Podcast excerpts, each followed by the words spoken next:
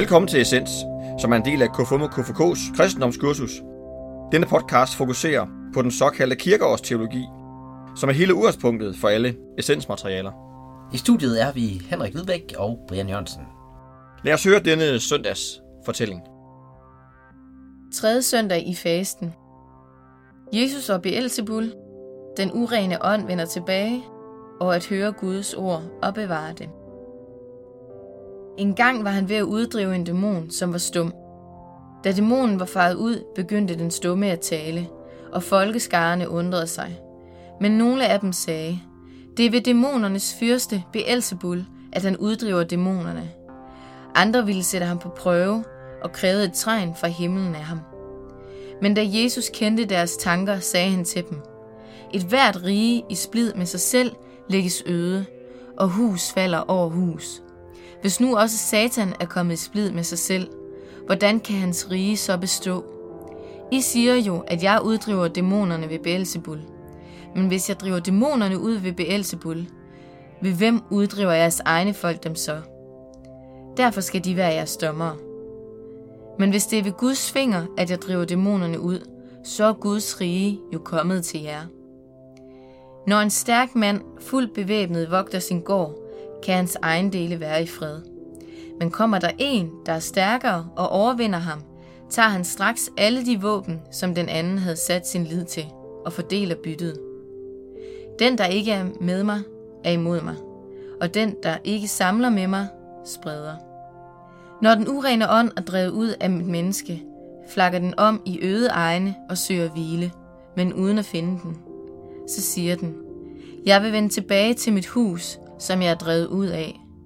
Og når den kommer, finder den det farede og prydede. Så går den ud og tager 7 andre ånder med, værre end den selv, og de kommer og flytter ind der. Og det sidste bliver værre for det menneske end det første. Mens han sagde det, var der en kvinde i skaren, der råbte, saligt er det moderliv, som bar dig, og de bryster, du digede. Men han svarede, jeg vidste, salige er de, som hører Guds ord og bevarer det.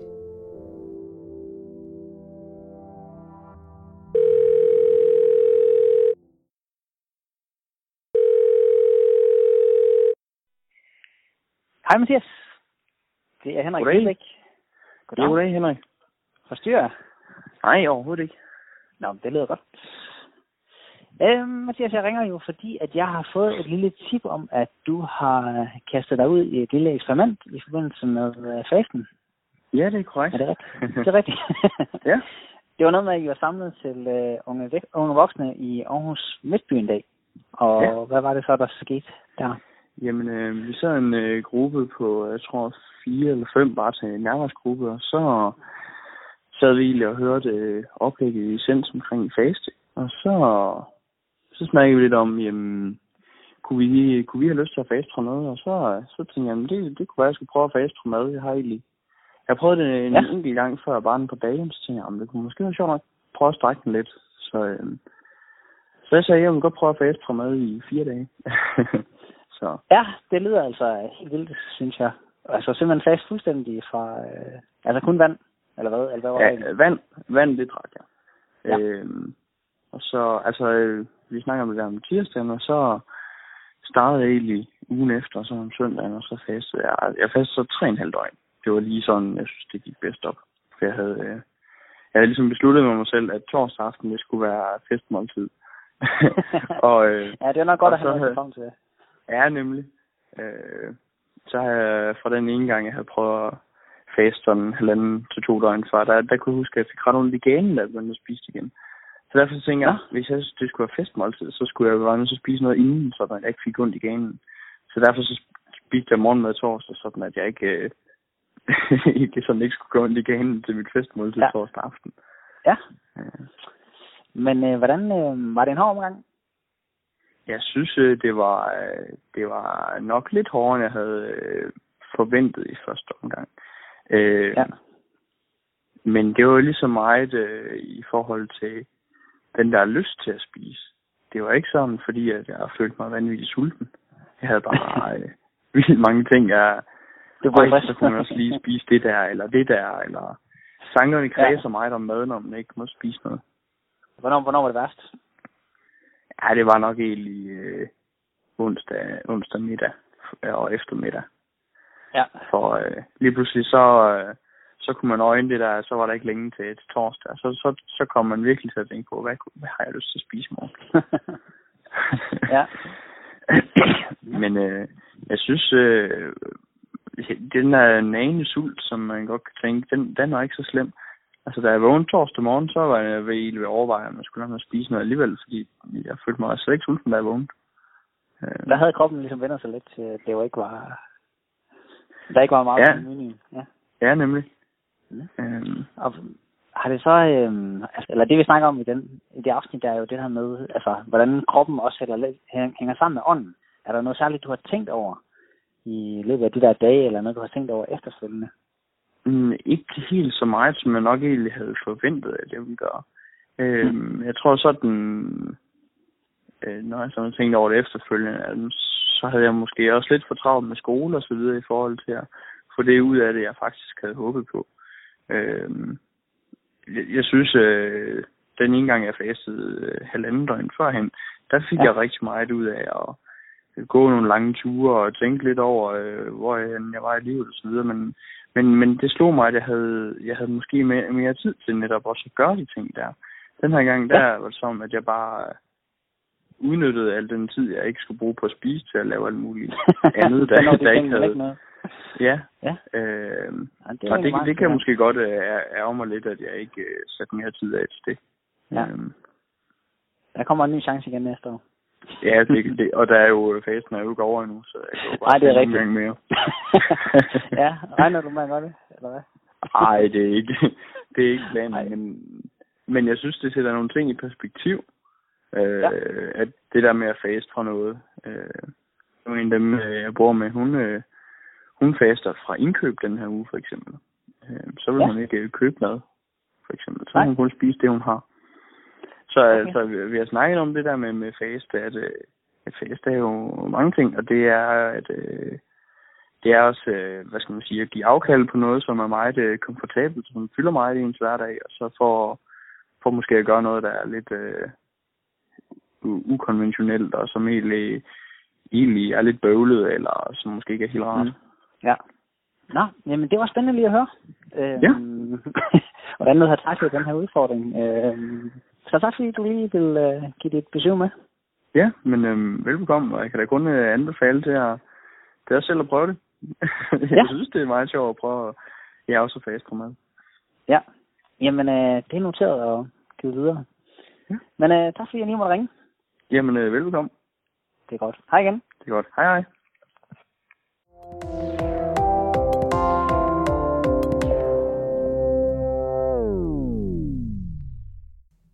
Puha. 3. søndag i fasten. Det var en mundfuld. Det er en grum historie, den her. Ja, det er vildt. Lad os lige starte helt fra toppen. Ja. Vi har Ja, han får egentlig fuldstændig... Han bliver beskyldt for, du er i ledtog med satan. Fordi han er ved at uddrive en dæmon af en mand. Ja. Og så er der nogen, der ser det. Ja. Og det siger til ham, det må være ved dæmonernes fyrste. Nemlig. Beelzebul. Ja. Og det skal man forstå som satan. Ja, og så kommer egentlig den her lange, som vi sådan så forklarer, hvad der foregår. Og så sådan ligesom peger... på dem, der spørger, eller dem, der siger det. Har I nogensinde tænkt over, hvad der selv foregår inden jer og sådan noget? Ja. Morten, kan du ikke prøve lige at hjælpe os med den del, som der var Jesus sådan, ligesom sådan giver igen, eller han ligesom sådan svarer på tiltale? Ja, altså... igen skal vi lige huske på, altså tit reagerer folk på underne. Altså det er tit reaktionen på underet, at pointen ligger. Mm. Og det er det også den her søndag. Det er ret hardcore det her, det ved jeg godt. Men helt enkelt får vi at vide, han uddrev en dæmon, som er stum. Og så er folks reaktion, det må være, altså det kan kun være ved satan, at han gør det der. Vi får at vide, at alle undrer sig. Vi skal lige zoome ud for lige at forstå deres reaktion. Mm. fordi vi har snakket om det før, men sygdom dengang var et tegn på Guds straf. Ja. Så der måtte egentlig være en noget for noget tankegang. Altså, nah, der er nok en grund til, at den her person er besat af en dæmon, eller stum, eller hvad vi nu skal kalde det der. Og da de så ser Jesus bare klitterfrit uddriver, uden at stille krav om noget som helst, altså helt konsekvensen af hans under, altså hans helbredelse af den her mand, det betyder, at deres verdensbillede bliver udfordret fundamentalt fra at være noget for noget til at være alt for ingenting. Og det er det, Jesus kommer med. Han kommer med det entydigt gode, alt for intet. Og det provokerer dem helt vildt, og så slipper deres egen dæmoner fri, kan man sige. Og det er det, Jesus' svar egentlig er. I anklager mig for at være i ledtog med Satan. Mm. Men I står der og har faret for jeres egen dør, og så er der flyttet 7 dæmoner ind i jer. Ja, den kaster han tilbage igen. Han kaster den lidt på hovedet tilbage. Ja. Men sig, det er jeres egne dæmoner, der taler nu. I perverterer det gode, som jeg har gjort, ved at kalde det for Satans værk. Ja. De mener grundlæggende ikke, det er retfærdigt. Nej. At den her mand, han skal udfries fra... De mener at der var en retfærdig grund til, at han var stum. Ja, der må være en grund til, at han blev straffet. Ja, det må være Guds vilje. Mm. Så når så Jesus kommer og gør det her, så, hey, hvad er du gang i? Altså, han skaber, de ser jo Jesus, som skaber grundlæggende uorden i Guds orden. Mm. Ah. Men Jesus siger, nej, det er jer, der er helt galt på den. Det er jeres måde at tænke om den her mand på, der repræsenterer 7 dæmoner. Ja. Det er nærmest 7-dobbelt dæmoni, at I gerne vil feje fra en dør, og så dømme andre ude. Ja. Så, altså, der er virkelig noget på spil her. Konfrontation, man kan sige, men hvis vi skal have billeder af konfliktstien, så tager vi lige et step op her, i forhold til, hvordan folk reagerer på Jesus. Og det budskab, han egentlig kommer med. At noget for noget bliver til alt for intet. Det er simpelthen for provokerende. Og så anklager de ham for det aller værste, man kan blive anklaget for. At være ledtog med. At være satans tjener, ikke? Jo. Og så siger Jesus, nej, I står der og har fejet fra en dør. Altså det der hus, som han har fejet i, ikke? Mm. Og så kommer han til med 6 venner, den der dæmon. Ja. Så det er jer, der ser med mørke øjne på det gode. Mm. Selve ordet dæmon, det synes jeg er lidt interessant, og jeg ved ikke, det forstyrrer mig altså lidt, når jeg lige læser en tekst, eller hører en fortælling, hvor dæmon dukker op. Ja. Og jeg prøvede bare lige at lave lidt googleri, og altså det her ord, dæmon, det optræder i 35 bøger i Bibelen, ud af 66. Ja. Jamen, altså det fylder egentlig en del, kan man sige. Og man skal jo huske på, altså dengang, altså det var for så vidt rimelig almindeligt at tro på ånder dengang. Altså at dæmonernes fyrste, man så det sådan lidt over det, altså alt det man ikke kunne forklare, at hvis høsten gik dårligt, så var det måske en ånd, der havde, jamen altså alle mulige ting. Og på den måde var det lidt et betændt religiøst miljø på nogen måde, kan man sige. Man ser det også nogle steder i verden i dag, den her tro på ånder, og det kan resultere i alverdens forfærdelige ting for dem, der bliver beskyldt for at være besat af ånder. Heldigvis er vi blevet klogere siden i dag. Kunne vi klassificere nogle af de ting i hvert fald som psykisk sygdom, altså skizofren. Nu ved jeg ikke, om folk kender en, der er skizofreni. Men der er godt nok nogle ting, hvor man godt kunne tænke, man godt forstå, at de tænker, at der er en eller anden, der taler nu, end ham jeg kender.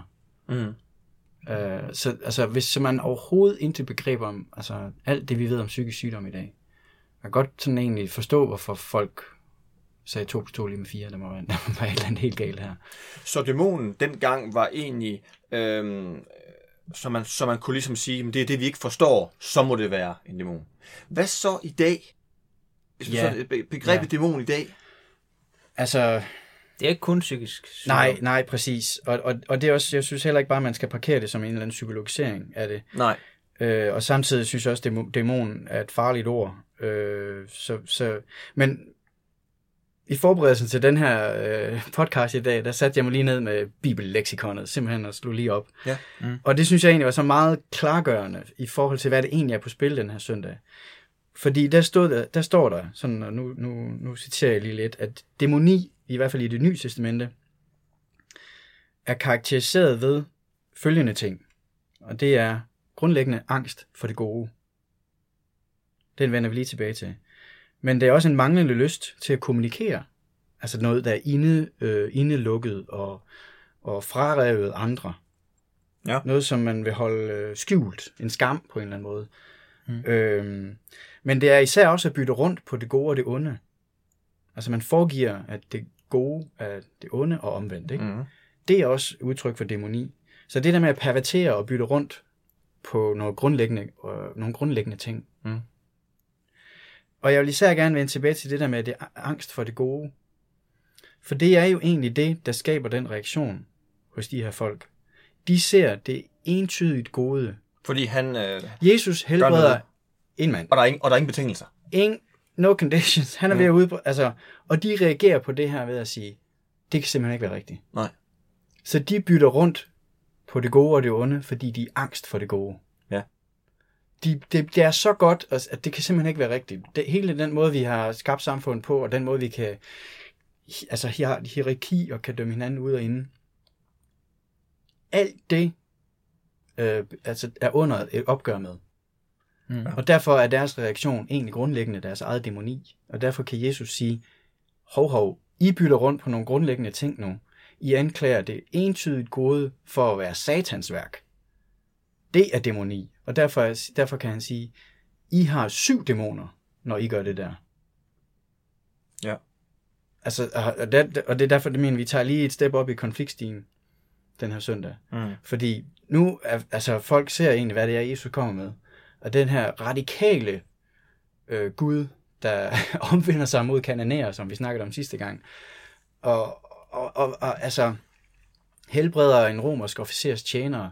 Altså, det er provokation på provokation på provokation i forhold til den orden, som de kender. Men de reagerer med angst for det gode. Ja. Ja.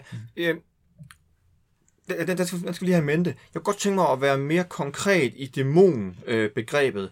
Vi har kirker i dag også, som vi KFUMU arbejder sammen med, den katolske kirke, som har det her med at uddrive dæmoner og sådan noget. Ja, eksorcisme, som det hedder. Ja. Altså eksempler på dæmonbegrebet, eller det at være... Mm. Ja, altså... Nu ved jeg ikke sådan personligt så meget om, hvordan en eksorcisme foregår. men altså, det findes jo. Ja. Troen på, at der er dæmoner. Om det så er en ond ånd, eller hvad. Jeg ved ikke, hvad de forestiller sig. Det er meget fjern fra min trosverden, må jeg sige. Ja. Men jeg kan meget mere sådan genkende noget almen menneskeligt i det. At vi på alle sammen på en eller anden måde har en grad af dæmoni i os. Ikke forstået som underånder. Men det her med angst for det gode. Ja. Mm.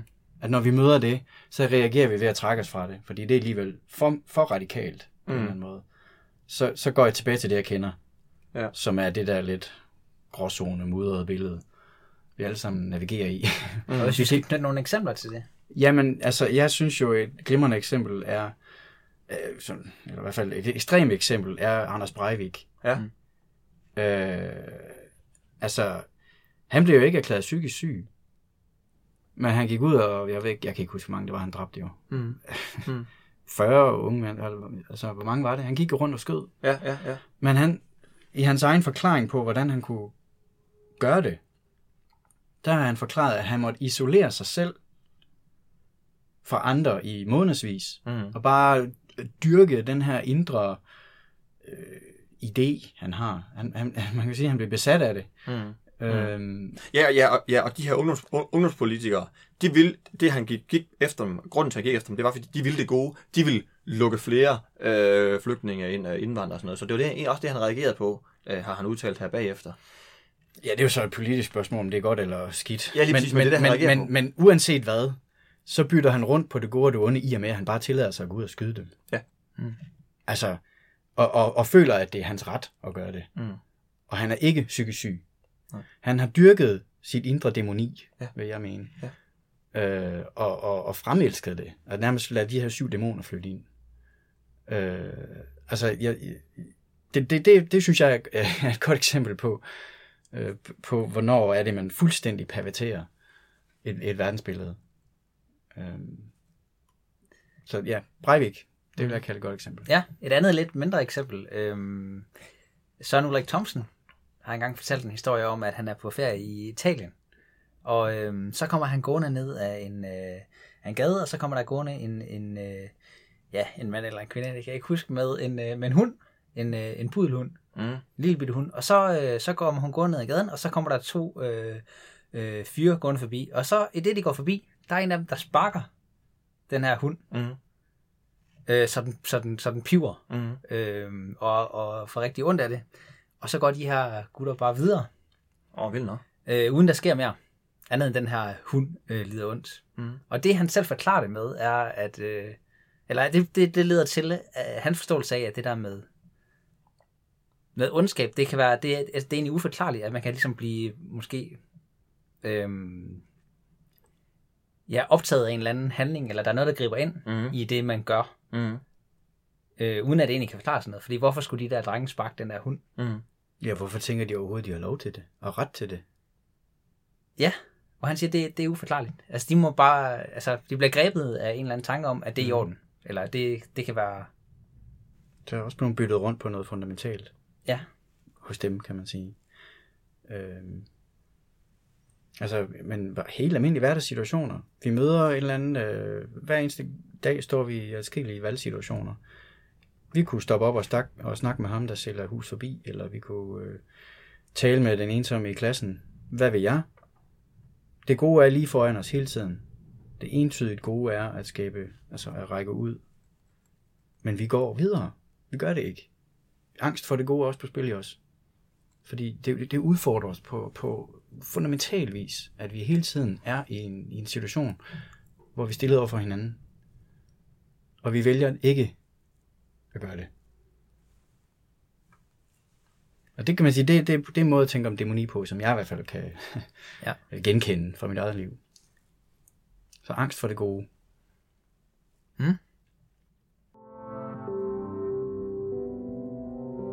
Dagens, den tænker jeg lige over.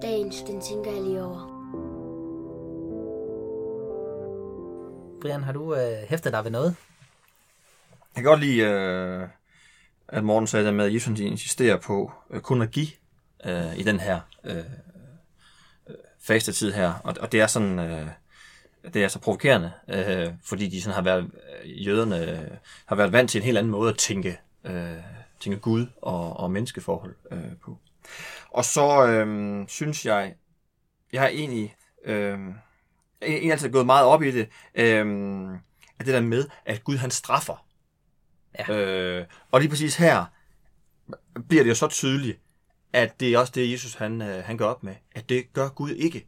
Så fat det dog. Altså det er sådan, det er sådan helt skåret ud i pap, og det er det gør han jo direkte opgør med i den her tekst, og det er i hvert fald noget af det, jeg vil gå herfra med at sige og tænke, jamen det gør Gud ikke. Gud han straffer ikke. Hvorfor har du været optaget af det? Eller hvorfor synes du det er så? Fordi at jeg egentlig har diskuteret det rigtig mange gange, og også min tid i gymnasiet, hvor jeg tog nogle kæmpe slag med nogle af mine medstuderende der, hvor de sådan også refererede til den der Gud, som sådan var den straffende Gud, og så gjorde han det og det og sådan.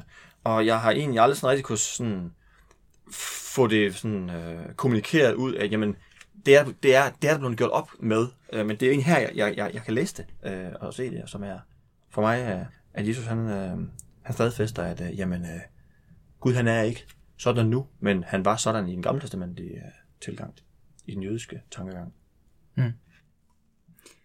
Det var en hård omgang om dæmoner og straf. Ja, det var vildt. Ja, vi må hellere få... Og alt for intet. Ja. Så vi må hellere sige... runde af og sige tak for nu.